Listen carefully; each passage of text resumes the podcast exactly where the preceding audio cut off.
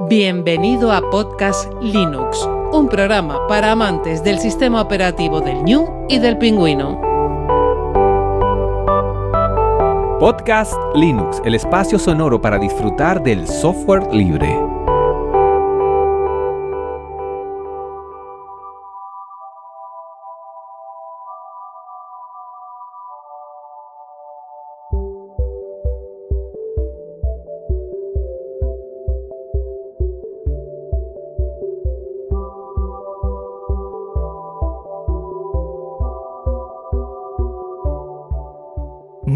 Amantes del software libre, bienvenido a otra entrega de Podcast Linux, la número 108.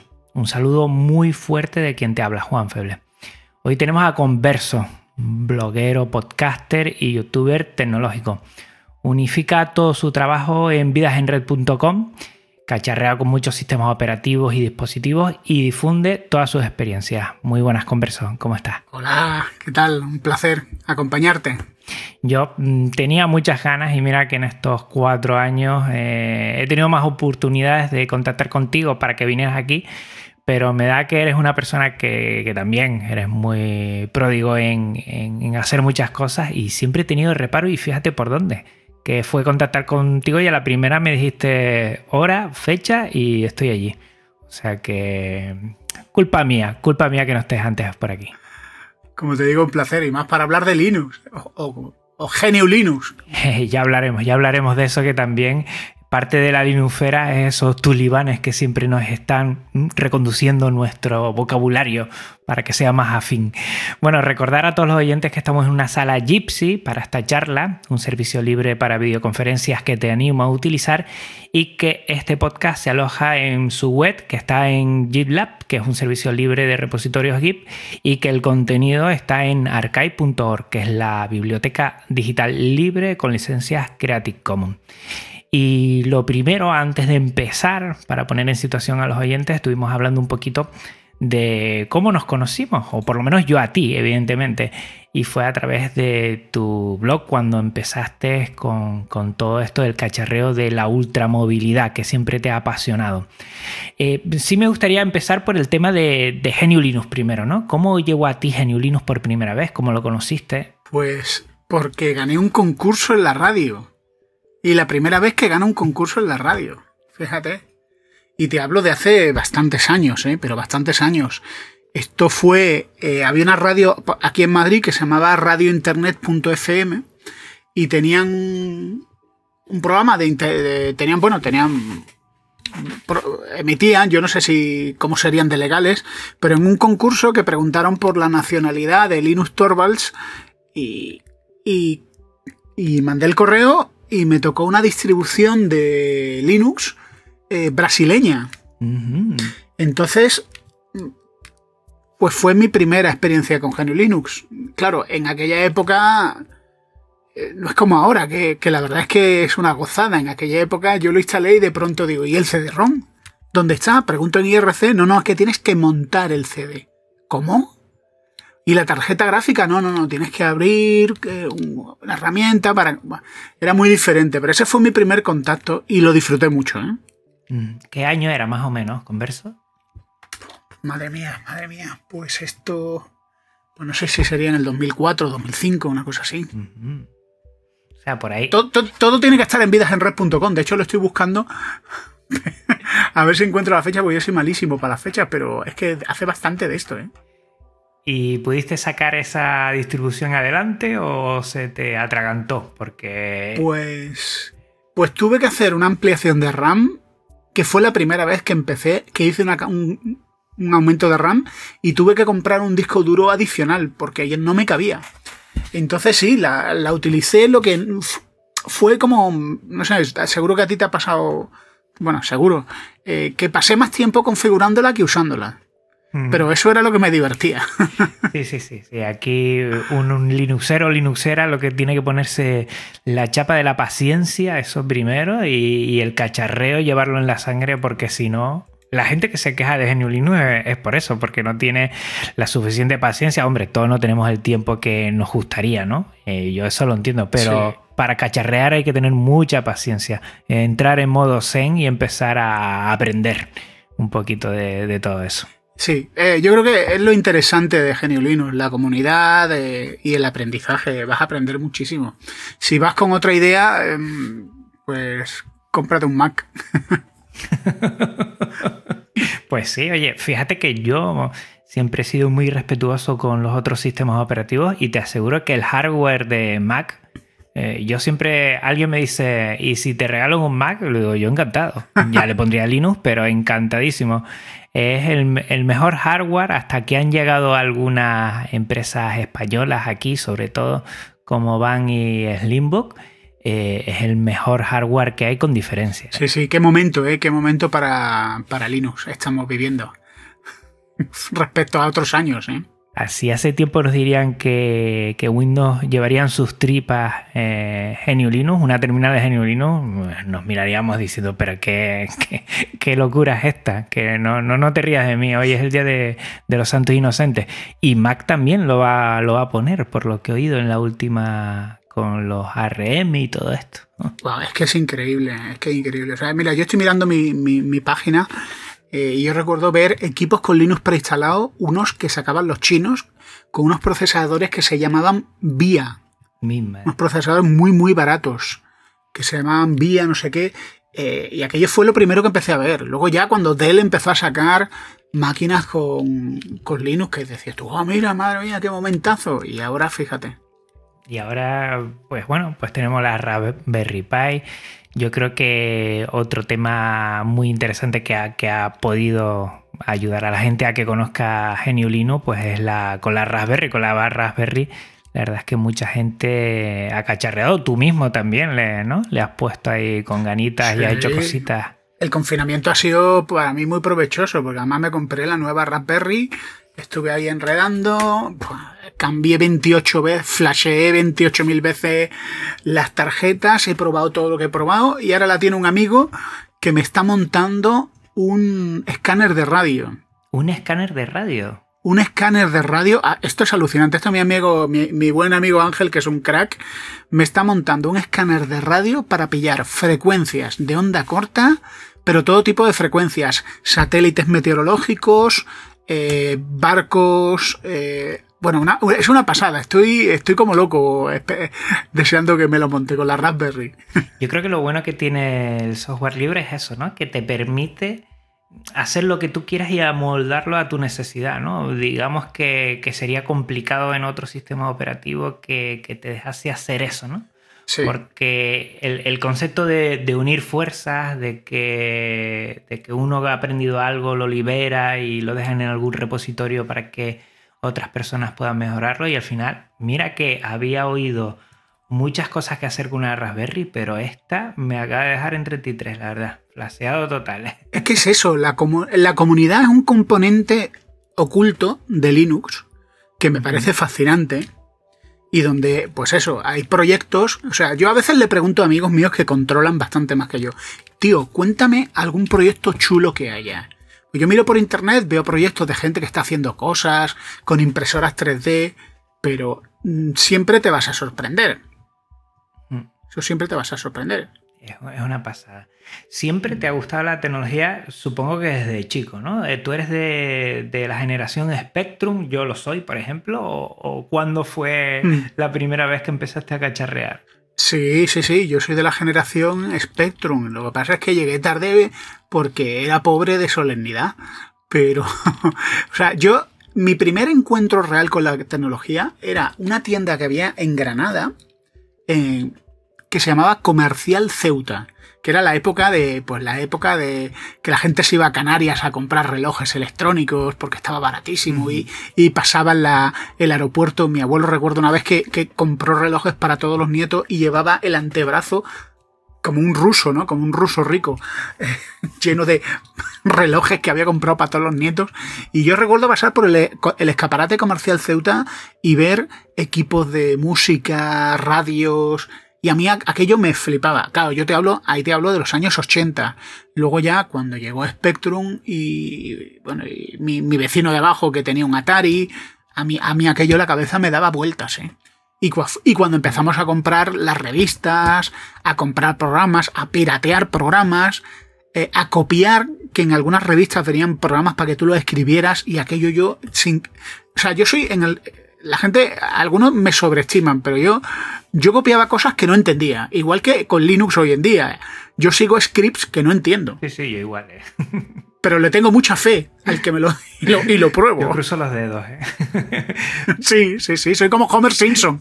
Cuando le dice, no, no, cierro los, yo cierro los dedos y le doy a todos los botones. Pues yo a veces soy un poco así. A mí me pasa ahora que intento preguntar. ¿Y esto para qué? Me, me, me salta más la curiosidad. Más que eh, el conseguir el, el, final, ¿no? Que puede que alguien. A, a, mí me ha pasado. Hace poco alguien me escribió un script y yo, y yo le comenté. Mm, sí, pero voy a hacerlo desde cero yo y tú me vas diciendo. ¿Y qué es esta parte? ¿Qué es esta parte? Y al final lo entendí, lo hice mío. Que yo creo que el software libre tiene lo bueno de eso, ¿no? De hacerlo uno suyo. La, mm. El script, lo que sea. Eh, el sistema operativo, adaptarlo a lo que sea. Y, y, yo recuerdo que, que, en ese afán que tú tenías de la ultramovilidad siempre te, te gustaron mucho los netbooks y los primeros netbooks pues fueron linuxeros, evidentemente. Sí. Una cosa tan pequeñita que tenía que ser muy barata, pues ahí encontramos una, una parte por donde colarnos y, y dar a conocer lo que era Genio Linux. Por lo menos a mí me recuerdo mucho esa, esa necesidad de encontrar lo que era el, el, portátil más pequeñito posible para llevarlo, para mm, tenerlo siempre en el trabajo tú, moviéndote de un sitio de un lado a otro por Madrid. Y sí. me acuerdo de aquellos primeros momentos, ¿eh? 2007, porque lo he estado 2007. revisando en Vidas en Red y se me pusieron los pelos de punta, 2007. Fíjate, 2007. Yo recuerdo vivir con una... O sea, yo soy un... Yo soy un... Eh, soy eh, un niño en la mañana de Navidad, ¿no? Y con, y con estas cosas de la tecnología soy lo mismo, ¿no? Y yo recuerdo comprar el Asus EPC, que, que creo que fue la primera cosa que compré en China, con lo cual yo estaba dispuesta a pagar aduanas que me, que me clavaron en la aduana. Y, y, yo recuerdo hacer el seguimiento de mi pedido con un tracking que me dio y me puse a ver todo hasta di con el nombre del piloto del avión de transporte que traía mi paquete. Y lo puse en Vidas en Red. Y cuando llegó le pedí a mi compañera de trabajo, grábame, y mi compañera flipando diciendo, este tío está loco. Y yo ahí, ¡ah, qué maravilla! Y abriendo la caja y tirándola al suelo. Y aquello fue, aquello fue llamativo, pero eso para nosotros, los kicks. Pero yo recuerdo ir a comer a un restaurante de estos de menú del día y, y era raro el día que no me preguntaban, ¿eso qué es? Y yo, un portátil. No, no, no, pero en serio, ¿tan pequeño? Y yo, sí, sí, sí, es un portátil. Llamaban a los compañeros, a otros camareros, ven, míralo. Aquello era impresionante. ¿eh? Hoy en día ya es... En el bolsillo llevas mucho más, pero, pero en aquel momento era, era un bombazo. Bueno, bueno, yo también eh, tuve una sub PC. Yo me acuerdo que la primera vez que lo vi, lo vi aquí en Tenerife, además, en, bueno, en un centro comercial amplio lo vi y digo, me lo voy a llevar, ya está. Porque además te seguía a ti y, lo había visto, bueno, cómo era. Eh, mis compañeros en el colegio le llamaban la Game Boy, de lo pequeñito que era. y yo que tengo, yo soy pequeñito y tengo los dedos muy finos, ¿eh? Y para atinar en ese teclado había que centrarse mucho, me acuerdo. ¿eh? Sí. Y fue el primer dispositivo que me compré porque venía ya con Genio Linux. ¿eh? Los anteriores venían con Windows y, y, uno ya después hacía la instalación, pero este venía con un Genio Linux especial que venía de China. Que sí. para traducirlo al español, uh, le costaba un montón, me acuerdo. Ostras, para traducirlo al español había, gracias a Dios que existía internet, pues te decían, dale el icono de aquí, ahora coge la tercera opción del menú. Sí. Y yo sudando diciendo, tú verás que me gasta una pasta en una maravillosa máquina china que luego estaba iconizado porque no tenía escritorio, es decir, el, el, el genio, el, la, la, distribución de Linux que, que, traía Asus, que traía Asus, estaba orientado a X aplicaciones, navegador, procesador de texto, así varias cosillas uh -huh. y poco más, que luego ya le metimos escritorios de Linux, incluso cuando yo lo vendí, la compradora, que recuerdo que fue una chica, me dijo, ponle XP. Y dije yo, bueno, en fin, que me perdone Richard Stallman, ahí va eso. Yo me acuerdo que le puse cuando salió Ubuntu Remix, no sé si te acuerdas de esa primera versión Ostras, de Ubuntu. Sí, sí. que eh, era el, un, antecesor de lo que era el sistema, bueno, el entorno de escritorio Unity después, que lo meterían, y, empecé por ahí y le metí y le iba a las mil maravillas, entre comillas, ¿no? Porque la máquina era lo que era y no daba mucho más, pero yo me acuerdo, vamos, disfrutar mucho. Y sobre todo que, el, padre de este Asus eh, es un proyecto muy bonito que tú seguiste mucho, que es el, One Laptop Per Child. No sé si te oh, acuerdas de ese proyectazo, también Linuxero proyecto, ¿eh? Sí, sí, el OLPC. Lo seguí con grandísimo interés. Con grandísimo interés. Y de hecho sigo haciendo mención de vez en cuando a, a, aquello, ¿no? Eh, Nicolás Negroponte del MIT que estaba detrás de todo aquello. Un proyecto encantador que yo creo que, con el tiempo llegó, yo creo que, no sé si habrá sido Google o quién, y lo fagocitó, ¿no? Ya, ya por ahí está más el concepto de, lo que es los Chromebook, ¿no? Que sería un, nieto de, ese. Pero el concepto salió de allí, de, los netbook además, ¿eh? Yo me acuerdo que, que primero salió ese y después fueron sacando cositas para educación, para los profesores y todos tenían ese concepto. El, medio en Acoya, que también no sé si tú lo tuviste, ¿verdad? El, el Koji, que le llamábamos Koji. Yo le, puse Koji por el Koji Kabuto de Mazinger Z y mi mujer le llamaba Koji. Sí, sí, y lo tuve bastante tiempo. Y todos esos conceptos nacen eh, porque se unen dos cosas muy, muy apartadas en, en principio que es eh, la tecnología lo más barata posible que viene normalmente de China o algún concepto con eh, lo fácil que es poder instalarle por el tema de licencia de royalty cero que es GNU Linux, pero que al final mucha gente ha empezado con, el tema Linuxero por ahí. Y a mí me encanta, me encanta todo este tipo de proyectos. Sí, sí, sí.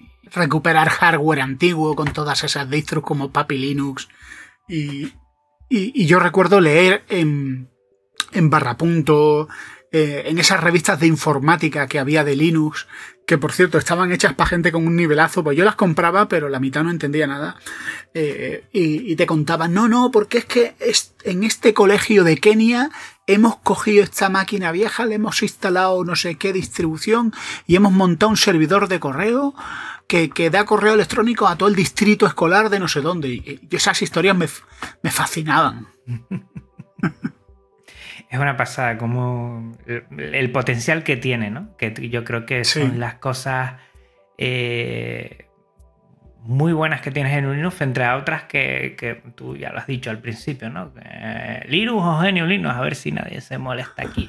bueno, pues yo creo que, que a veces lo he comentado en otras charlas que, a veces eh, los sinsabores que se lleva uno cuando alguien, eh, yo creo que sin, la mejor de, sus eh, maneras, pues intenta marcar un, camino, ¿no? No, no, Linux es por aquí, o GNU Linux, o GNU, o New Linux, como me han dicho, no, GNU no, New Linux.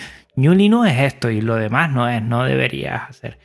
Y a mí me apena mucho estas cosas porque al final lo que hace es espantar a toda la gente nueva que, viene o la gente que, empieza con mucha tranquilidad y, yo creo que no estamos dando una buena imagen de lo que es la Linuxera, que hay muchísima gente encantadora, como siempre. Sí, bueno, yo creo que como cualquier comunidad hay de todo, ¿no? O sea, está el típico tío que te dedica un tiempo para ayudarte, saludos hardware adictos, eh, está el típico tío más o menos con ínfulas.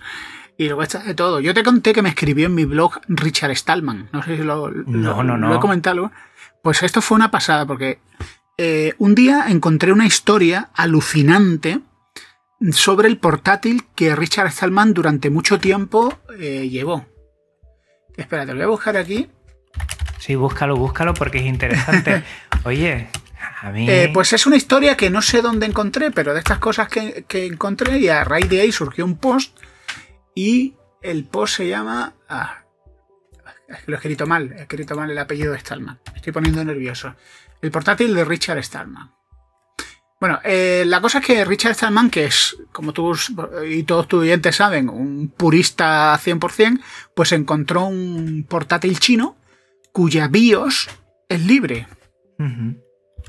Entonces, eh, este señor pues llevaba un portátil que era un portátil un poco castaña, pero era el portátil que él usa. Esto es una entrada del 11 de octubre del 2011. Entonces, este portátil que es 100% software libre, pues, pues bueno, alguien escribió, no me acuerdo dónde, y, yo escribí un artículo sobre eso. Y tengo fotos ahí del Richard Stallman con su portátil. Y a raíz de ese artículo, pues un señor que dice que se llama Richard Stallman me escribe y me dice que no diga Linux, que diga Genio Linux, porque en ese sentido, tú sabes que Richard Stallman es muy graciosete y le gustan los juegos de palabras. Dijo, yo no soy linuxero, yo más bien sería nudista, nudista. Yo digo, esto es una troleada, no puede ser. Total, que le escribí a su correo. Digo, usted me ha escrito aquí a Vidas en Red y me lo confirmó. Y, esa noche no dormí. dijo, oh, oh, ya, ya lo he visto todo, ya lo he visto todo. Y, aquello fue, eh, pero fíjate, el tío que, fue el que inventó IMAX, ¿no? Eh, el tío que, que podía ser el que más sabe del tema, me respondió con un chiste, ¿no? Mientras que hay otra gente que se pone muy en plan cabreado, muy gruñón, él me dijo que él no es linusero, que él es nudista. Qué bueno. La verdad es que yo creo que tenemos que aprender, fíjate, de, esta anécdota y de muchas cosas, ¿no? Cómo, cómo entrar con, la gente y, cómo decir. Eh, hace poco grabé otra, otra entrevista y hablamos de eso, un poquito que a la hora de, acercarnos, sobre todo en, lo digital, tenemos que tener mucho cuidado, que hay gente que, desconoce.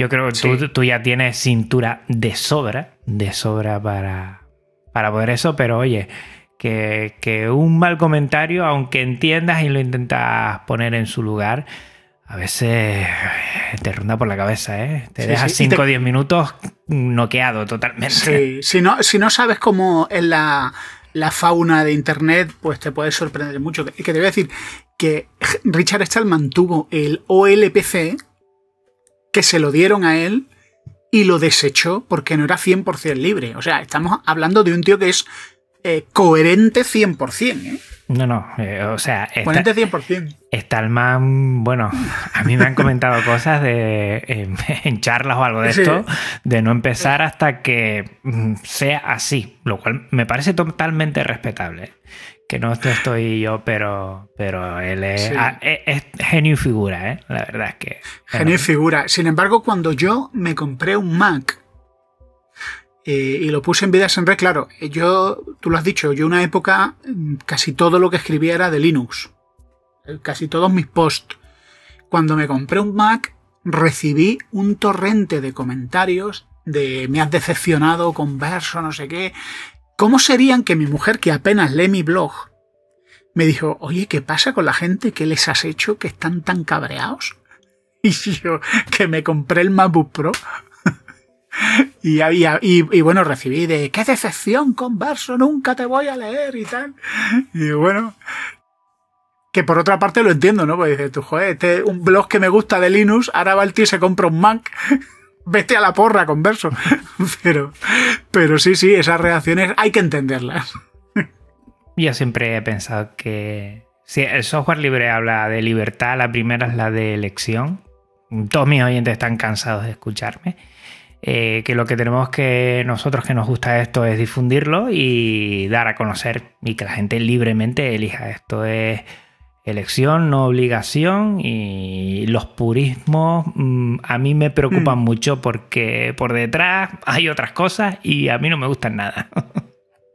sí. Sí, sí. Por ejemplo, mm, tú estuviste, otra cosa que yo también tengo aquí es el Simpad X220. No sé si al final le llegaste a instalar Linux, creo que sí. A todos, sí, sí. El X60S que me gustó muchísimo. Tengo aquí un artículo que lo estoy viendo He tenido varios ThinkPad. De hecho, ahora tengo uno por ahí. Bueno, tengo dos. Uno que tiene mi mujer y uno que lo tengo con el proyecto este de Folding at Home, que está haciendo cálculos. Uno que tiene la pantalla rota y lo tengo haciendo cálculos para luchar contra el coronavirus y lo tengo ahí encendido semanas. Qué grandes máquinas y qué bien se llevan con Linux. Los ThinkPad, ¿eh? Como un guante. O sea, mmm, casi todas las distribuciones, bueno, yo creo que es el kernel de Linux como ha sido unos ordenadores que se utilizan bastante para el desarrollo, pues están afinados a... Vamos, no hay distribución que, que mm. tenga algún problema con los Simpad. Y el X220, que está además muy bien de precio de segunda mano, y aquí wow. siempre hablamos del tema de, de poder eh, comprar de segunda mano, bueno, trabajar con, en contra de la obsolescencia programada y mm. es un ordenador portátil ideal. Es, un, un, poquito piedra. No pesa tanto, el único pero es la pantalla, la resolución, que es un poquito pequeñita para sí. lo que estamos ahora más o menos habituados. Pero yo lo tengo aquí, ¿eh? Y vamos, sé que puedo ir de clase en clase, que lo puedo dejar en cualquier sitio, que no le va a pasar nada. Es una roca. Sí, sí, sí. Es una buena, además es una buena forma de introducirse en este mundillo te compras por 200 o incluso por menos de 200 euros una máquina de esta, le metes ahí tu distribución que más rabia te dé y enredar. O como has hecho tú, buscas algún ordenador, ya sea en el trabajo, en las amistades, la familia, alguno que esté arrinconado, oye, ¿y eso? No, lo tengo ahí, si te lo llevas me haces un favor. Y no es la primera vez que lo he cogido y se lo he devuelto y dice, claro. mira, ahora lo puedes encender que ahora funciona. sí, sí, sí. A mí me gusta mucho sobre todo, eh, bueno, to toda la historia que, que ha ido contigo, que ha ido con la tecnología y que otro hito para mí que me gustó mucho fue el tema de, de la Pirate Box. Ostras, otro, otra cosa que por, ahí, por aquí la tengo todavía. Eh, por aquí la tengo. Ahora con Android se ha revitalizado el proyecto porque hay uh -huh. aplicaciones que hacen lo mismo.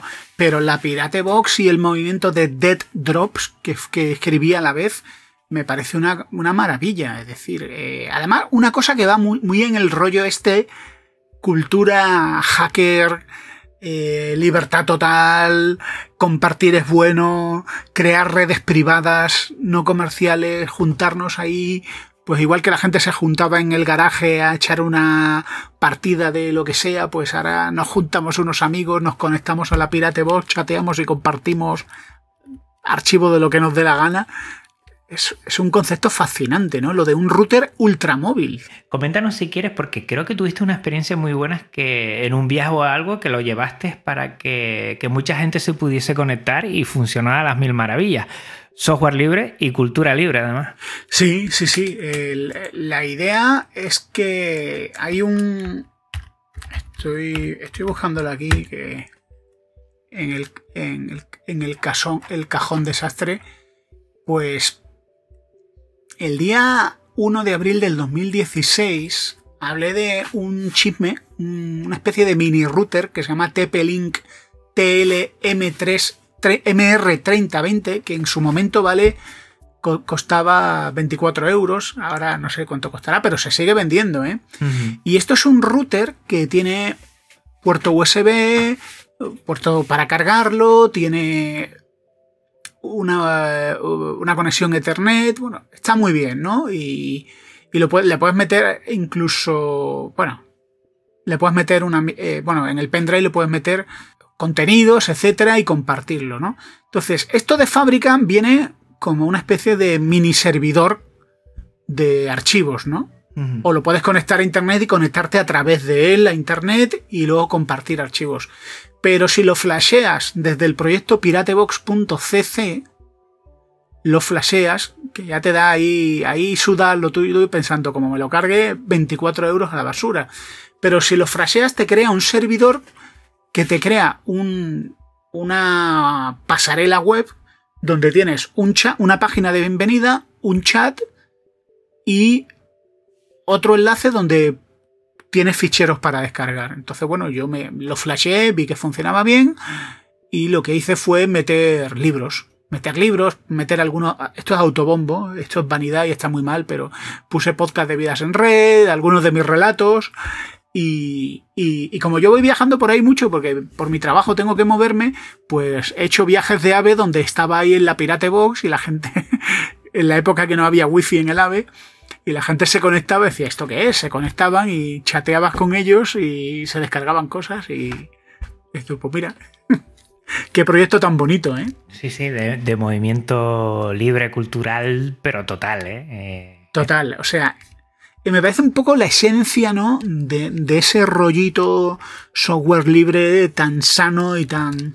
Y creo que tan necesario porque creo que al final, esto ya es ponerme un poco distópico, pero terminaremos volviendo. O sea, aunque ahora ha caído en el olvido un poco por el consumismo y el frenesí de novedades tecnológicas, llegará el día en el que vayamos al software libre porque nos caparán todo lo que quieran y más y al final será un, PC viejo un ThinkPad viejo con una distribución Linux lo que nos permitirá hacer lo que nos dé la gana con nuestra máquina y no lo que nos imponga la Comisión Europea de no sé qué o, no sé qué organismo o la sociedad de autores no sé qué.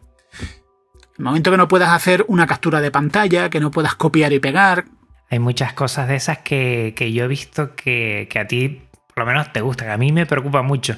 Yo mm, no sé si la Unión Europea va a ser más amiga o enemiga, porque no sé si los gobiernos, independientemente uno de otro, se venden más a ciertas corporaciones o no. No lo sé. ¿eh? Yo mm, tengo mm, igual demasiadas esperanzas en la Unión Europea para que algunas cosas las legisle de una manera más tranquila, ¿no? No a golpe y porrazo como que en algunos estados sí se facilita demasiado a, a mi modo de ver, ¿no? de que uno pueda tener su, bueno, su aspecto de intimidad, de que no mm, ceder todos los datos directamente a, algunos servicios, a algunos programas, no lo sé, pero yo espero y deseo que la Unión Europea sea algo más que, que bueno, pues que algo que está allí y que, y que no nos ayude en eso. Espero, pero no, no lo tengo claro tampoco como tú. Yo soy un devoto de la ciencia ficción, por lo tanto mi visión del mundo es oscura. y del cyberpunk, mi visión del mundo es oscura y, negativa. Así que, como dice Miguel Ángel Cabrera, dice, yo, yo soy el típico pirado que está en un búnker. Dice, yo me imagino converso como el pirado que está en el búnker con una radio FM de onda corta. Pues sí, sí, sí, aquí tengo algo, tengo acopio de algo de hardware por si alguna vez empiezan a caparnos y a limitarnos lo que podemos hacer. Porque por otro lado, se entiende, yo creo que, hombre, lo que dijiste al principio también es verdad, es que ahora dentro de Mac, que lo dijeron creo que, hace unas semanas con el tema de, los nuevos ARM y que podían virtualizar mm. Linux, que a mí me extrañó, pero también Windows, que tiene Linux en sus tripas, eh, eh, tiene un kernel de Linux ahí eh, Eso es alucinante. Sí, sí, y que, a mí me, mm, ¿sabes? Veo por un lado de, la balanza todo eso que has comentado y por otro que también se, está mimando, se está mirando mucho a, lo que es Linux y no sé qué va a pasar al final, ¿eh? No sé qué, por dónde tiraremos, la verdad. es interesante, por un lado, pensar que que bueno, que Microsoft que ha luchado tanto contra Linux al final lo ha incorporado en su sistema. Mm. Y, ha hecho grandes donaciones y donaciones grandes de pasta y de código, aportaciones al núcleo. Así que yo creo que ha pasado un poco de si no puede luchar contra él, únete a él. Mm. Eh, pero ¿qué pasará? No, no, no, creo nada bueno. Nada bueno. Hombre, yo creo que lo, que está haciendo es con. Bueno, intentar llegar a una especie de terreno neutro, ¿no? Pero GNU Linux seguirá siendo GNU Linux y Windows 10 seguirá siendo Windows 10. Hmm, hmm. Y que además estamos en un momento en donde eh, GNU Linux cada vez es más fácil de utilizar, pero no hay empresas que lo traigan preinstalado, no todas las que nos gustaría, o por lo menos no hay una alternativa. Antes era más fácil, no sé si te acuerdas con Verso, que ibas a cualquier gran superficie hace años y te veías en estos netbooks que, se mm. ofrecían con, con GNU Linux. Ya no ves GNU Linux en las grandes superficies. Mira, yo tengo una foto que estaba aquí viendo de un no sé, bueno, un fabricante, montador que se llamaba E-Machines, E-Machines, que vende mucho en Estados Unidos y que llegó a España. Y yo, y yo tengo fotos de centros comerciales, decía, esta máquina vale tanto con Linux instalado. Y yo pensaba, oh, qué bien. Por, fin vemos Linux en PCs comerciales y, en grandes superficies. Ya ahora no tanto. Ahora lo que ves es mm, sin sistema operativo o con una versión de prueba de Windows. Yo creo que por ahí puede haber alguna posibilidad. Porque al final, mm, bueno, el- la gran masa que quiera empezar a conocer GNU Linux lo hará si lo tiene instalado. Es muy difícil. A nosotros nos gusta cacharrear y a otra gente, pero si es capaz de meterse, no sé, en el día a día de las personas, en educación cada vez está más complicado. Muchas distribuciones que, bueno, empezaron en, en ámbitos de comunidades autónomas aquí en España, mm, se han ido... Sí, mm, sí. Extremadura, la Junta de Extremadura, Andalucía con Guadalines. Eso ya, olvídate, eso ya no ha funcionado. Sigue como un bastión eh, la Generalidad Valenciana con el tema de, de Yurex que está pasando por unos momentos un poquito tensos ¿Mm? y también está Madrid. Madrid también tiene su distribución, pero uy, cada vez quedan menos. Antes, mm, cada comunidad tenía la suya, pero como igual aparecieron, igual se fueron muriendo, ¿eh? Una pena.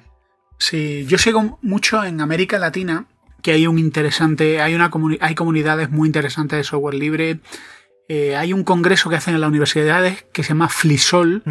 Hace tiempo que no voy, eh, bueno, que no asisto virtualmente, pero durante mucho tiempo estuve en las conferencias y en los streaming que hacían hace décadas. Bueno, décadas no, pero hace más de 10 años. Y yo recuerdo cuando empezaron a, pues los gobiernos a dar a los estudiantes netbooks y portátiles con Linux. Y yo pensé, mira, incluso teoricé pensando, "Oh, América, América Latina va a ser el bastión del software libre, esto va a ser imparable. Y luego veías que lo primero que hacían muchos estudiantes era instalarle XP Hmm. al portátil que el gobierno argentino o las canaima que dio el gobierno venezolano en su momento en la época del difunto Chávez, las computadoras canaima, eh, pues pff, eh, no no tenía que haber venido acompañado como yo tengo bueno tengo amigos que son profesores en Andalucía y que en su momento tenía que haber venido acompañado de un de una inversión en formación importante cosa que no vino Mm. se hicieron las compras pero no se no se procuró eh, formar a la gente A mí a veces me da la sensación que eso se hizo la compra, se hizo la foto y después eh, ya vemos, Los porcentajes se cobrarían, el que si se cobraron los porcentajes y poco más. Mm. Ojo que sí hay algunas distribuciones eh, educativas o, o de ámbito de comunidades aquí en España que sí han funcionado muy bien, pero muy pocas. La verdad es que ese, eh, ese boom, creo que Paco Estrada lo llamaba Mi Pueblix. Mi Pueblix porque cada uno tenía su distribución Tenía. No sé si, si incentivado por, por algún interés político de, oye, que yo tengo una distribución de software libre, ¿eh? que aquí el dinero lo invertimos en esto.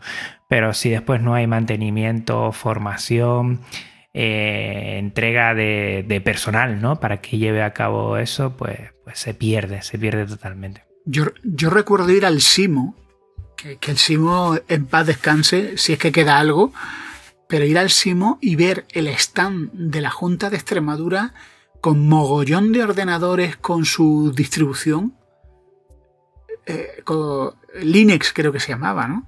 Y, y- y charlas y tal. Digo, madre mía, qué, qué cantidad de pasta hay aquí metida, ¿no?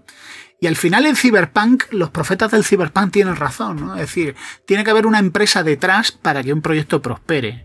Porque la debilidad de la democracia, a no ser que sea el Partido Comunista Chino, que los chinos hacen planes a 50 años. Esto es lo bueno, lo bueno de las dictaduras, ¿no? Eh, que pueden hacer planes a 50 años, pero en la democracia se hacen planes a 4 años y veremos a ver si en las próximas elecciones salen los mismos. Entonces, claro, ese tipo de proyectos hoy te, sa- te sacan una distribución de Linux y luego llega el gobierno del signo siguiente y solo por fastidio dice, no, no, no, fulanito del partido tal firma con Microsoft un acuerdo para tener no sé cuántas mil licencias en la administración pública, en los colegios y en las universidades. Fin. Sí, sí, sí. Y de un plumazo todo el trabajo hecho, porque tienen que exponer lo contrario al quien estaba antes para que se vea que la oposición pasa a liderar lo que es el gobierno y ya está. Mm. Pim pam, fuera. hablando de China, no sé si has visto, creo que Huawei sacó hace poco una torre 100% eh, china. Sí. Lo leí ayer en InnoReader, además con ARM. Y además con, una especie de genio Linux que tiene por ahí también. Sí. O sea que igual la solución no va a venir del este. Sí, bueno, ya eso se dijo en su momento, que en China tienen su propia eh, distribución oficial que se llama Red Dragon o algo así, que se llama. Eh, por supuesto, porque eh, obviamente no se fían del software gringo. Y los rusos lo mismo. Y. Esto lo, vimos, no sé si tú, has visto Mr. Robot. Sí, claro. A ver, perdón por la pregunta. ¿eh? Esto se ve muy claramente en Mr. Robot, ¿no? Lo primero que hace es que se compra una máquina, le borra Windows y le mete Kali Linux. Además, borrados de bajo nivel estos para saber exactamente de que no queda ninguna cosa. Sí, clúster a eh, clúster, te lo borro todo ahí. es muy interesante el tema de los movimientos, ¿no? A veces eh, el, proyecto de, One Laptop eh, per Child o el PC fue el que empezó y, dio un, buen coletazo ahí con temas genuinos, pero se ha ido perdiendo. Me da la sensación que los Chromebook están ahí como esa oferta barata, sencilla, entre comillas, fácil, enciendes y ya tienes todo en un ámbito. Y todo esto, el, pero que le pongo yo, además que, mm, bueno, pues a mí me encanta el sistema operativo del New y el pingüino, es que mm, el tema de la privacidad también. ¿Sabes? Que yo creo que mm. ahí es una cosa que, que tú hablas mucho en tu podcast, hablas, escribes muchos en vidas en red y yo creo que por lo menos mucha gente se ha venido a Genuinus también buscando esa privacidad. Sí, pero es, para eso tiene que ser alguien consciente de ello. La mayoría de la gente lo que quiere jugar es pues jugar al Fortnite o... Eh, quiero decir, ya todos tenemos mentalidad de consumista, ¿no? Es la, única persona consciente políticamente de sus libertades fundamentales, de como, como enseña las cuatro, ¿no? Son cuatro libertades fundamentales del software libre, son muy poquitos son muy poquitos y además mm, yo he estado en ámbitos donde se usa Genio Linux intensivamente y eran ámbitos muy politizados y muy de izquierda a la izquierda de la izquierda. yo, lo, yo lo conté en, y muy rollo anticapitalista. Sí, sí, sí, sí. Yo estuve en una casa ocupa, en un edificio ocupado, el Patio de las Maravillas.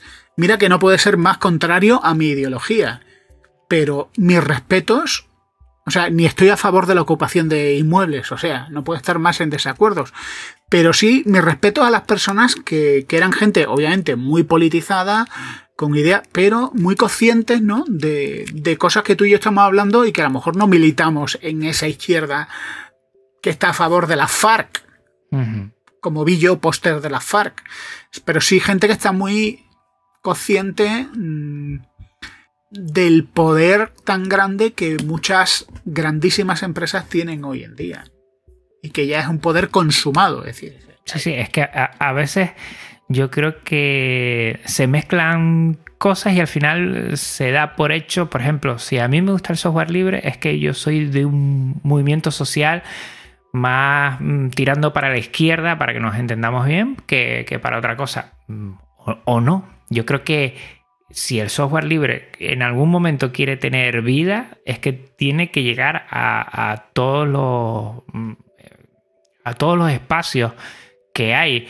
Por ejemplo, está muy metido en el tema de, la informática, está claro, ¿no? Muchos desarrolladores, pues, mucha del, grueso, pues, son desarrolladores, son administradores de sistemas, eh, tienen que ver con servidores, donde cacharrean mucho con, con esto.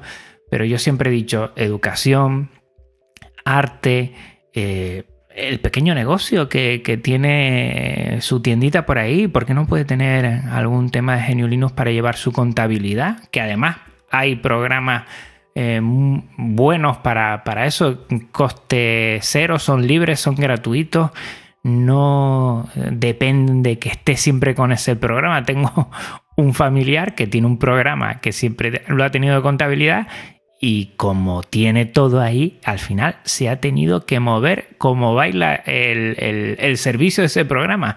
Pues ahora hay que hacer esto, pues mm. ahora tienes que poner lo otro, tienes que cambiar la IP porque si no, no te va a funcionar el programa, en vez de que el programa se amolde al IP del, del router, ¿no? Cosas que yo le oía y digo, pero madre mía, ¿pero esto qué es? No, es que si no lo tengo que llamar y me tienen que cobrar otra vez y tal. Cositas como esas, yo creo que si, si tiene alguna vez el éxito el software libre es que se mezcle en, todas las situaciones y en todos los momentos de la sociedad, no, no solo los que estamos hablando. Nuestros respetos para ellos, igual somos más cercanos o más separados a ellos, mm, pero que, que yo creo que la normalidad si entra dentro del software libre y como tú dices muy bien, entender ¿no? lo que nos jugamos cuando no conocemos qué hay detrás de un programa cuando no sabemos si estamos dando nuestros datos o no. Todas esas cosas, ahí nos jugamos mucho. Mm. Sí, totalmente. Totalmente. Totalmente. Mm. A mí mm, siempre, siempre digo lo mismo. No sé si ahora últimamente si has cacharreado, has hablado de la Raspberry Pi, pero también tienes algunos otros proyectillos por ahí, porque nunca has dejado GNU Linux de lado, siempre has estado eh, con proyectillos y haciendo cositas por ahí con, Linux, ¿no? Claro, sí, la verdad es que he tenido periodos eh, donde he estado metido más a fondo y periodos donde... Pero mira, si me remonto al pasado, eh, cuando salió Linux Mint y, y algunas distros chinas muy chulas que me dieron muchas ganas de, de trastear y empezar a ver pues todo lo que estabais vosotros, los que estáis más metidos en este tema a hablar, me fui un día que había una oferta en el corte inglés y encontré un portátil Asus baratísimo, que está súper bien, que lo, estoy usando ahora para el trabajo ese portátil. Y lo... Y le metí todas las distros, empecé a probar con todas las distros. Ahora ese portátil lo tengo, eh, lo uso para el trabajo, al final, con, Windows y tal. Pero mm, tengo PCs antiguos donde estoy metiendo distros y los estoy usando como servidor de descargas o estoy enredando. Porque además hay una cosa que me he dado cuenta después de la Raspberry Pi que están saliendo hay, eh, cosas nuevas y tecnologías y paquetes nuevos y paquetes que se autoinstalan. El otro día descubrí curl que yo pensé, ¿esto qué es? Que bueno, claro, rápidamente hablé maravillas de Cool. Digo, mira, qué maravilla es esto de Cool. Si lo hubiera tenido yo hace 10, 15 años, madre mía, con los problemas de dependencias que teníamos antes. Y rápidamente sale la gente, sí, pero Cool Pero pues yo estaba entusiasmado diciendo, me da alegría ver tan vivo el software libre, me da, me da alegría ver tan... Eh, que van cambiando cosas, que van saliendo cosas eh, y entonces, bueno, no es que esté tan metido como antes, pero siempre tengo alguna máquina con Linux mm. y haciendo cosas. Los paquetes son los eh, Snap, ¿no? Lo que tú decías. Snap, exactamente, mm. Snap, Snap. Sí, sí, eso está cambiando. Y fíjate que ahora en Genio Linux hay detractores de Snap y gente que le gusta Snap lo que yo creo que cuanto más alternativas mejor. Yo creo que el software libre lo que potencia es eso. Diversidad de entornos de escritorio, diversidad de distribuciones, diversidad de programas para utilizar. Y yo lo veo también como, como un avance. Poco a poco se va facilitando muchísimo la instalación de programas y que sí. yo creo que por ahí puede ir los tiros. Igual Snap es eh, el primer banco de pruebas y todavía hay que afinarlo un poco en algunas cosas se queja la gente de que ralentiza un poco, carga demasiado el sistema. Pero bueno, que es un empezar. Yo creo que hay muchas cosas por ahí interesantes que, pueden seguir haciendo. Sí. Mm. mi buen amigo Zordor, que trabaja en Amazon y que, que es maquero a tope, pero él tiene una filosofía con la gente que, que como nosotros somos los pardillos informáticos que solemos ayudar a nuestros amigos eh, muggles no, no, no informáticos, ¿no? Y dice, mira, yo te voy, a te voy a ofrecer dos alternativas. Te reinstalo Windows, pero nunca más me pidas ayuda. Estoy muerto para ti. O te voy a dar otra alternativa, te instalo Linux. Y cada vez que tengas un problema, me llamas. Me lo apunto, ¿eh? y, es interesante. Y, y, dice Zordo que este es maquero, pero a tope.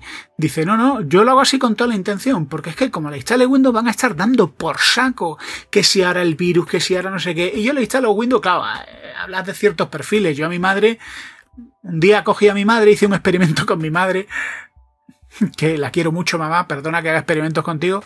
Y una vez estuvo viviendo en mi casa y mi madre eh, empezó a usar informática. Le compramos un ordenador, un PC a mi madre, porque la mujer con cincuenta y pico años, casi 60, estudió un módulo de FP. Qué bueno. Y, le compramos entre todos mis hermanos un ordenador, ¿no? Y una época estuve en mi casa y me dijo, oye, un ordenador para ver mi correo, mis cositas. Y le dije, toma, mamá, este ordenador para ti. Y no le dije qué era, no le dije que era Linux. Y mi madre empezó a usar el ordenador y yo callado. Y le dije, ¿qué te parece, mamá? Me gusta, me gusta. Claro, las razones por las que le gustaba era, pues bueno, más o menos tenía sus programas y le había instalado varias aplicaciones de estos del Mahjong, de los puzzles estos orientales, que había varios juegos, jueguecillos de eso en Genio Linux, hay todos los que quiera y más, y le instalé varios y de cartas y estaba encantada, porque mi madre ya se había hartado del solitario de Windows y estaba encantada con Linux. pues, para esta gente, por ahí podría crecer Linux. No, sobre todo dándolo a conocer como dices tú. Yo creo que, eso es lo ideal. O sea, lo ideal es que cada uno lo conozca, tenga ese primer acercamiento con otra persona, como, como dice bien Sordo, ¿no? Si es Linux, me vuelves a llamar al primer eh, problema que tenga. Y, poco a poco irlo, bueno, pues, pues viendo una alternativa más y después que cada uno elija libremente que cada uno, mm. bueno, pues, pues vea. Hay muchos San Benitos que se le han colgado a Linux que yo no estoy de acuerdo, ¿no? Que, es muy complicado, depende, ¿no? Si ya lo tienes instalado y ya tienes tus programas y ya está, mm, yo creo que, es tan sencillo y los entornos de, escritorio son tan bonitos, tan preciosos y tan eh, elegantes como, como los de Mac, para mí. Es complicado si tú quieres que sea complicado. O sea, si tú quieres bajar a la sala de máquinas, en Linux te puedes meter en la sala de máquina. Ahora ten cuidadito con lo que hagas. En, Windows no, o sea, te puedes meter a tocar el registro de Windows, pero y algunas cosas. Pero yo recuerdo, mira, con una larga época que estuve usando Linux como único sistema operativo. Era un portátil Philips que tenía. Que le tenía un gran cariño. Philips FreeBench, que era un, con un procesador Celeron, de los primeros Celeron que había. Bueno, con ese portátil estuve tres años hasta que cascó. Entonces yo mi idea era, yo pensaba, a ver, ¿qué, es lo que yo necesito? Pues necesito Audacity, para mí es fundamental Audacity, un navegador, eh, programas para descargar mis peliculitas en blanco y negro libres de derecho de autor, eh, necesito reproductores multimedia, todo eso lo tenía. En esa época usaba GNU Cache, ah. lo tenía, usaba VLC, también lo tienes, usaba casi todas las herramientas que usaba eran libres, con lo cual, pues nada, estuve usando eso. Y llegó un momento en que me voy de vacaciones y digo, ostras, no había wifi en el hotel. Y yo tenía un, Nokia. Y digo, yo tú verás ahora meterle los drivers que ya en Windows me daban guerra. Lo meto en Linux. Pues bueno, resulta que el kernel estaba preparado para mi teléfono móvil. Fue conectarlo, me lo detectó, me conecté por 3G y tuve internet. Y ya pensé, ¡guau! ¿Es difícil el software libre? Pues eso, depende de lo que quieras hacer. Si quieres bajar ahí a la maquinaria, ten cuidadito. Pero si vas a usar tus programas como todo hijo de vecino, vas a estar muy feliz. Y que cada vez hay más alternativas de software libre a programas que, tenemos por ahí, ¿eh? cada vez más. Yo hace 10, mm, 12 años, cuando empecé en esto, sí echaba en falta alguna cosa. Tal vez porque venía de Windows y de Windows ya estaba muy habituado a un tipo de programa. Pero desde que empieces a trastear con las alternativas que hay, hagas un, un, buen aterrizaje en esos programas, eh, hmm. yo creo que no hay nada que te limite, que te limite. ¿Que lo tendrás que hacer de otra forma? Sí eh, que igual en la curva de aprendizaje, porque estamos habituados a lo otro, nos va a costar más en tiempo y en esfuerzo. también, pero al final lo vas a conseguir. De eso estoy seguro. Y es que eh, estamos en, llegando a un momento muy curioso. O sea, cada vez usamos más el navegador para todo. Para todo. Que ahí Google se ha dado cuenta y nos han colado los Chromebooks. Pero. Mm, eh, a mí había dos cosas con el, con, el Chromebook, que, me compré un Chromebook hace poco, un, eh, un, Asus Flip, me di cuenta, pues le instalé la parte de Linux, instalé crossover. Claro, yo la última vez que usé crossover fue hace la tana. Me instaló crossover y venía ya preconfigurado para X programas. Pero no es que viniera preconfigurado, digo yo, venga, yo quiero usar Scrivener, que es una herramienta de escritura creativa propietaria 100%. Digo, pues quiero usar Scrivener. Lo metes en el buscador de crossover y es que se te descarga Scrivener. Se descarga la demo, luego tú tienes que meter tu número de licencia. Y funcionaba de cine. Y yo pensé, madre mía. Madre mía. O sea, si realmente luego tienes una herramienta que dices tú, no, no, es que yo necesito esto, para mí esto es fundamental, tío. Eh, están saliendo unas tecnologías y unas aplicaciones. El problema es que. ¿Quién las conoce? Yo la descubrí porque sabía que era crossover. Si yo no hubiera sabido que escribía crossover, hmm. me quedo pensando, no, no se puede usar Scrivener. Usaré un equivalente. Bueno, que los hay también. Hmm.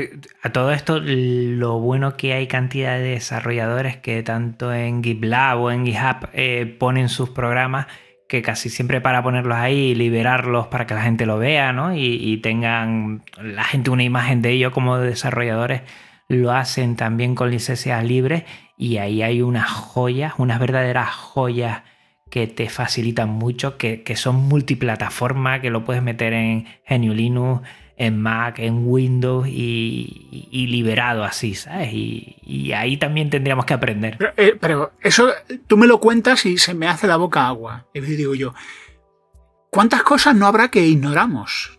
Porque Linux viene con muchas cosas preempaquetadas, que esto es lo chulo, una de las cosas chulas de Linux, que es que te instalas en menos tiempo que te instalas Windows, te ha instalado el sistema operativo y un montón de herramientas ya listas para usar. Pero ¿cuánto no habrá por ahí? y, todo lo que hay y toda esa necesidad, como coge los que saben, ¿no? Yo no, los desarrolladores cogen, hacen un fork de repente y se ponen a mm. trabajar en eso, ¿no? Es un concepto que con el software privativo no se podría hacer. Tú no puedes coger cualquier eh, programa que ya esté en desuso y mejorarlo si es privativo, no tienes el código. Con el software libre sí, y entonces ya puedes amoldar y dejarlo como un guante a la necesidad que tú veas otra de las grandezas. Me decía mm. una persona que se tiene que pasar por aquí por el programa que lo bueno del software libre es que eh, en parte es nuestro, ¿no? Porque lo utilizamos, porque tenemos el código, porque podemos mejorarlo, porque podemos compartirlo más libremente y que, eso es la grandeza, una de las grandes, ¿no? De lo que es el software libre. Totalmente. Totalmente. Que era lo que a mí me fascinaba al principio, es decir, pensar que esto lo ha hecho un montón de tíos que, y que ha salido de internet en el fondo. Uno puso el, el núcleo, el kernel, otros empezaron a enriquecerlo, empezaron a surgir aplicaciones y cuando te das cuenta hay un sistema operativo. Es decir, esto es como el, una cosa evolutiva, ¿no? Es decir, de, de la sopa orgánica salió un bicho que tenía branquias, empezó a caminar se colgó de un árbol y luego se cayó del árbol y se puso erecto sobre dos pies y se llama Genio Linux. Dice, tu madre mía. Un sistema de no no es cualquier cosa. No, no, no. Para y esto surgió de la comunidad, no surgió de ninguna empresa. Eso es muy fascinante. ¿eh? y, que ahí sigue, ¿no? Hay empresas también, porque lo bueno también del software libre es que permite que haya empresas, ¿no? Está Canonical, hay Red Hat también, está por ahí, hay muchas más pero cómo es lo bueno que, conviven todas a la vez, ¿no? Esa libertad de poder convivir. Ya nos gustaría en otros entornos que se tuviera este concepto, ¿no? De convivencia mm. pacífica, de entendimiento y que el software libre, yo espero que todavía dé mucha batalla. Eh, no sé, no sé en qué momento estamos. Si de capa caída, si estamos en alza, porque hay muchas cosas ahí que, que por una parte eh, veo que estamos, bueno, que hemos mejorado mucho, por otro, bueno, ya no tenemos, como habíamos dicho, muchas distribuciones más de comunidades autónomas aquí en España, pero seguirá dando guerra y, seguirá planteando eh, y respondiendo a muchas necesidades de la sociedad. Y eso es lo que me gusta a mí del software libre. Mm. Esperemos. Yo, fíjate, lo que te decía, me he perdido tres años de software libre, he vuelto y me he quedado asombrado de los progresos y de los cambios y las mejoras que ha habido. ¿Qué pasarán en tres años? Pues quién sabe. Esperemos que todo esto vaya a bien. Yo, yo, espero que sí, que hay mucha gente, que los que tenemos que compartirlo lo hagamos mm, enseñando las bondades con alternativas y no desde la obligación, no nos pongamos muy tuslibanes, que eso yo, mm, vamos, una cosa que odio, nos da una mala prensa, si se puede llamar así, mm, que no ayuda a que la gente se pase por aquí a ver qué es esto y, nada, animar, animarte a ti a que sigas converso. No sé si tienes algún proyectillo de Genio Linux por ahí o, alguna cosa de, las tuyas que siempre... Eh, me acuerdo de los pendrives, ¿te acuerdas de los pendrives libres? Sí, los dead, drop, dead drops. Por ahí tengo alguno todavía, ¿eh? repartimos muchos dead drops. Bueno, tengo, tengo lo de la Piratebox, tengo el proyecto de utilizar Piratebox desde viejos teléfonos Android. Tengo un proyectillo para, para tenerlo ahí y usarlo en algún entorno. Eh, eso sí me gustaría tenerlo. También te digo, eh, Linux cambia tanto que la distribución de Linux que más uso se llama Synology, que es la de Minas. Sí, sí. Otro también, otra, otra gran Linux para vagos. Sí, sí, y además que, te digo, el, mundo NAS, entre comillas, ahí también Linux tendría mucho que decir también. Que hay también mucha, mucho software privativo, enmascarado, ¿no? No, no, es, no software privativo, sino que con Genio Linux le ponen el, nombre, hay cosas por ahí un poquito. Sí, sí, esta afirmación podría causar lo que he dicho yo antes, podría causar idea. Pero, pero sí, pero ahí están los Docker, los contenedores con un montón de software y eso sí que es una tarea pendiente que tengo. Es decir, el mundo Docker, eh, yo ahora mismo me he asomado, me ha dado un poquito de vértigo y me he retirado, pero estoy empezando a darle vueltas a, meterme porque ahí hay muchísimas cosas que me gustaría poner en marcha. Y ese es el futuro de, lo que es los sistemas operativos de, ya, ¿eh?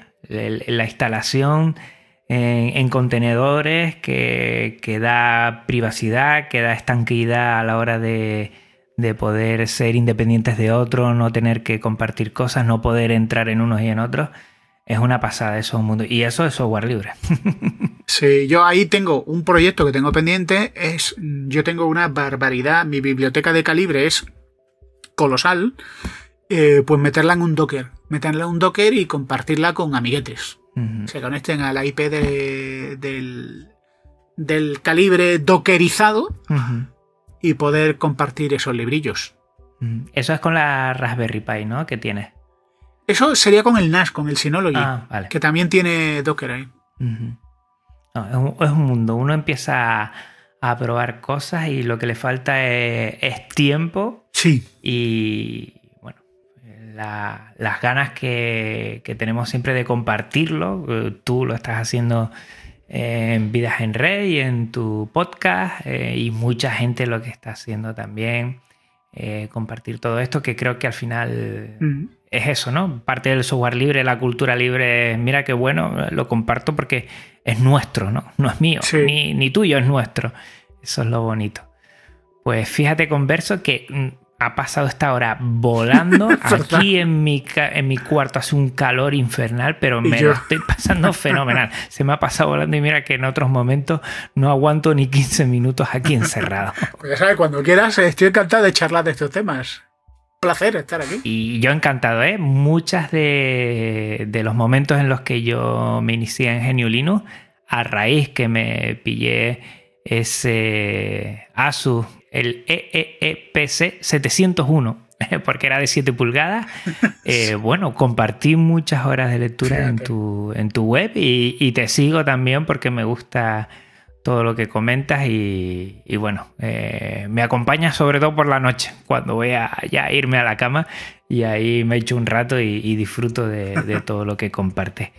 Eh, muchísimas gracias por, pasarte por aquí. Mm, si alguien quiere contactar contigo, ¿cómo puede hacerlo para que dejes aquí? Pues lo más fácil es por Twitter, arroba converso72 o mi correo vidasenred arroba gmail.com. Ahí me tienen. 24 por 7. Pues yo encantadísimo, ¿eh? La verdad es que, era una tarea pendiente la que tenía de que te pasases por aquí y más por vergüenza, por no contactar contigo porque estás siempre metido en miles de fregados y digo, no va a tener tiempo para mí. Y fíjate que, sencillo fue todo, ¿eh? De decirte, oye, a ver cuándo puedas y qué día puedes tú, me dijiste. O sea que Genial, muy agradecido. Ah, encantado. Gracias a ti por la invitación. Bueno, a los oyentes recordarles que, este episodio y todos los de Podcast Linux tienen licencia Creative Commons, reconocimiento compartir igual 4.0 y también toda la música es Creative Commons. Pásate por la nota del programa para conocer a sus autores que van a sufrir un poco porque con Verso me estoy metiendo a hacer música yo mismo con LMMS, que también es software libre. ¿Qué me Y más o menos. ¡Wow! Eso tengo que escucharlo, sí, sí, Bueno, bueno, ya, ya lo escucharás. Ya, Pero bueno, protomúsica le llamo yo, porque eh, eso de música todavía no llega. También recordar a, los oyentes que el podcast se aloja en GitLab, que es el servicio libre de repositorios Git, y el contenido todo en archive.org, archive.org, la biblioteca digital libre de contenido Creative Commons. Si quieres contactar conmigo, pues no dudes en hacerlo. Te pasas también por las notas del programa para conocer dónde me puedes encontrar. Eh, gracias, oyente, por tu tiempo, escucha y atención. Que nada, hasta otra Linuxero, hasta otra Linuxero. Un abrazote muy fuerte, otro para ti, converso. Igualmente. Y a todos los que te siguen. Y a todos y a todas, chao. Podcast Linux, el espacio sonoro para disfrutar del software libre. Un programa para amantes del sistema operativo del ñu y el pingüino.